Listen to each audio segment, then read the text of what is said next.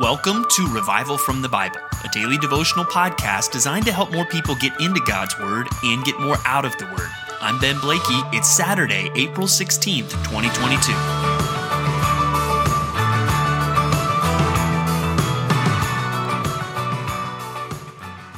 Well, here we are on what is sometimes called Silent Saturday, the day between Good Friday and Resurrection Sunday. And so we're, we're kind of wrapping up Resurrection Week. We've obviously got our Easter services tomorrow, a great time to celebrate the resurrection. Uh, but with that, you know, this Passion Week will have come and gone. And this is a week for a lot of Christians. There's there's more activity than normal. There's more events at church. I mean, I know for myself, what we did Resurrection Week live. There was a lot of speaking and extra messages and as a lot of Christians, you're maybe inviting people to church and, and you're singing more songs than normal, or maybe even doing more devotionals than normal as you go through this special week. Well, today we need to be reminded that we need more than just words. Talk is cheap. Uh, but we want the words that we have said or the words that we have sung this week to be uh, lived out and to see the power in that and to see the danger if uh, well, what we say with our mouths is not backed up with how we live our lives. And we're going to see this with uh, some words that were said during the first Passion Week all those years ago. And we'll see that as we look at Matthew 21, 23 through 32, Mark 11, 27 through 33, and Luke 20, 1 through 8. Now, as we look at these passages, we'll look mostly at the account in Matthew as it gives us an extra parable uh, to go along with the main event that all three um, Gospels talk about. And now we get into a a, a part of uh, the Passion Week where there are a lot of questions asked of Jesus. Uh, my brother likes to call this, you know, the, the religious leaders playing their favorite game show, Stump Jesus. And they lose every time, right? They come and they ask him questions. And if we're honest and we look at these questions, these are not good faith questions. These are not questions that they actually mean, that they genuinely want an answer for. These are questions that are meant to stump Jesus or to tie Jesus up or to put Jesus in an impossible no win situation. But we're going to see uh, with their first attempt, they fail at their own game. And we see that if you start in verse 23 of Matthew 21. It says, And when he, Jesus, entered the temple, the chief priests and the elders of the people came up to him as he was teaching and said, By what authority are you doing these things, and who gave you this authority?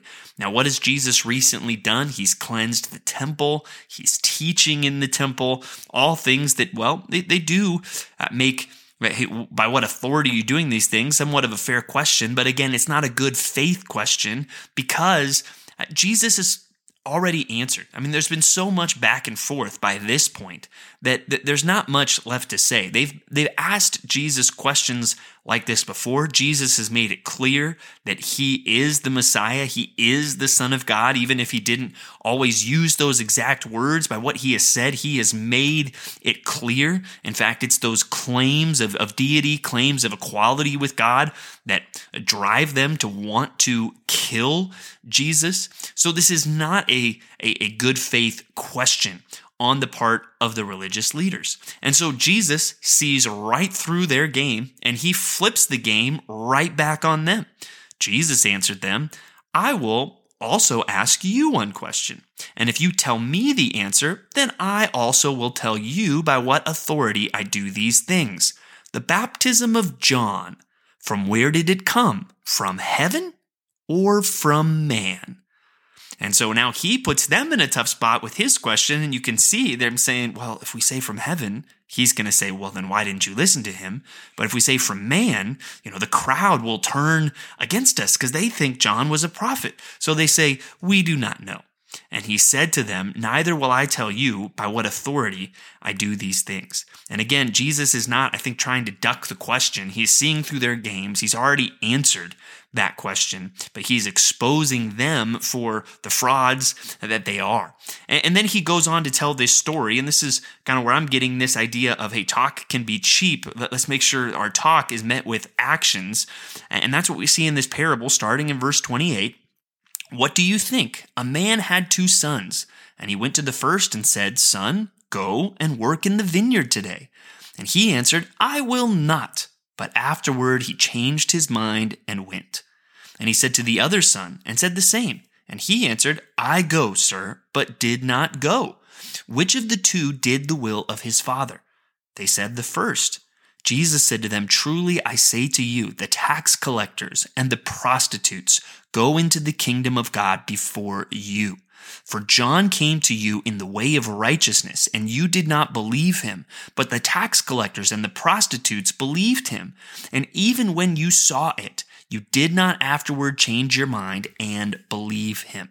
So basically, Jesus is saying, Hey, you're the brother in the story that said, I'll go, but then didn't go where the tax collectors and the prostitutes, you know, which would have been kind of the just the biggest examples of sinners in their society that they would all resonate with. Uh, he's saying they live this life of sin, but then they have actually responded to the message of the gospel and the call for repentance.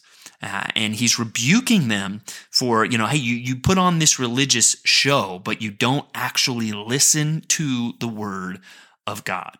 And that's a good question, I think, for us, especially Easter week, just to check our own hearts. All the songs that we've sung, all the words that we've said, do we really mean it?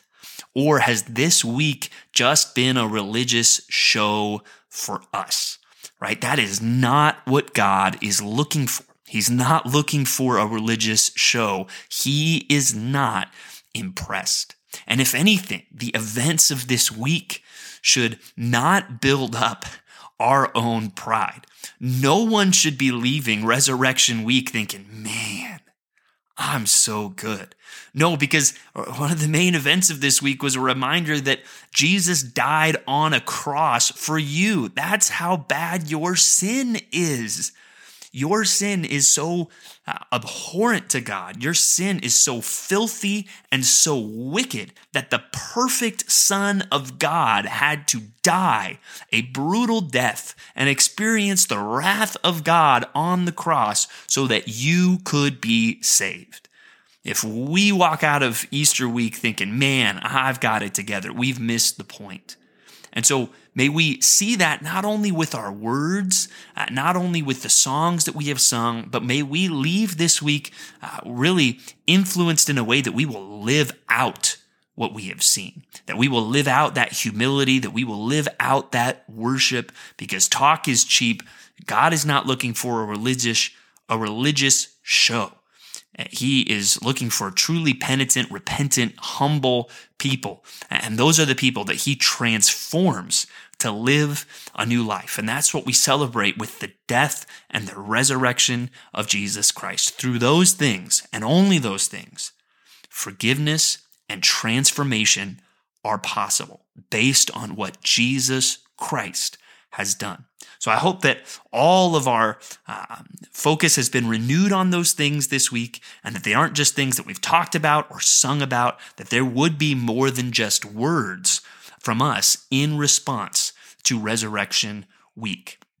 Now, as we go to the Old Testament, we see uh, chapters 9 and 10 of the book of Judges. And remember, we talked about the cycles of the book of Judges, how you have sin, and then you have the suffering at the hands of some foreign invader, uh, and then you have salvation as God provides a judge who leads the people out, and then there's generally silence um, before the cycle restarts again. And, and, I mentioned as we started the book of Judges, it's gen it's generally a downward cycle.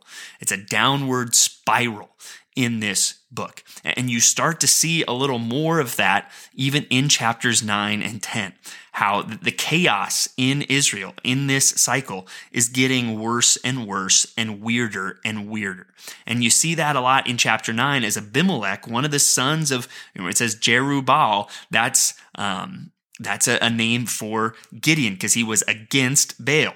Um, And so he is one of the, the sons, uh, but kind of half illegitimate son almost, because he was the son of a concubine and not one of Gideon's several wives. And so he goes and he kills the 70 sons of Gideon, except for one that gets away. What a wicked thing.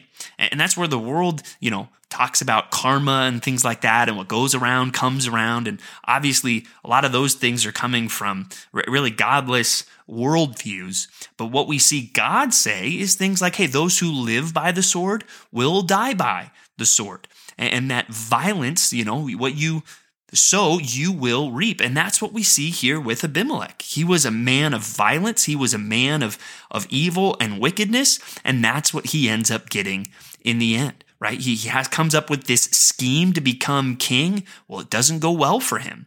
And, and, there's conflict between him and the people that he goes to rule over. And then he kills a lot of them and they were faithless men. They, they reaped what they sowed. And then he ends up dying as a millstone is dropped on his head. And to avoid uh, someone being able to say a woman killed me, he has one of his own men kill him, right? And so you see, this is, this is chaotic right? This this is not how it's supposed to be, but you see, hey, when we sow in these cycles of sin, we will reap uh, bad things. And that's where, especially this week, we can praise God for sending his son into the world to die on the cross, to rise again. And that's the only thing truly that can break these cycles. And we see uh, an example uh, of repentance in chapter 10 as the people really, you know, they, they cry out to God and God says, Hey, I'm not interested in your words. Right? Here's another example of more than just words. But then when they come back and they say, We have sinned, and even they seem to show some acceptance of God, well, do, we'll accept whatever you do. And then they show actual action as they put away the foreign gods from among them and they actually serve the Lord. And that's when we see God become, as it says, impatient over the misery of Israel. Now he's going to step in and, and do something about their suffering in response to true repentance that wasn't just repentance in word, but it was repentance that clearly showed itself in the fruit of them actually turning from their idols to serve God. So, another example of more than just words. And if you're listening to this in the morning on Saturday, remind you to at least pray if you can't attend or serve at our extravaganza event from 11 a.m. to 1 p.m. And then we would love to see all of you tomorrow for our Resurrection Sunday services. Those will be at 8 a.m., 9:45 a.m., and 11:30 a.m. So again, note that's different from our normal uh, Sunday morning times. If you show up at our normal times, you'll be off for any service. So that's 8 a.m., 9:45 a.m., and 11:30 a.m. And may this week see more than just words from us. May it lead to actual transformation in our lives as we see from God's word. Thanks for digging into God's Word with me today on Revival from the Bible. For more resources, check out revivalfromthebible.com. To learn more about Compass Bible Church Treasure Valley, go to compassbible.tv. The grace of our Lord Jesus Christ be with you.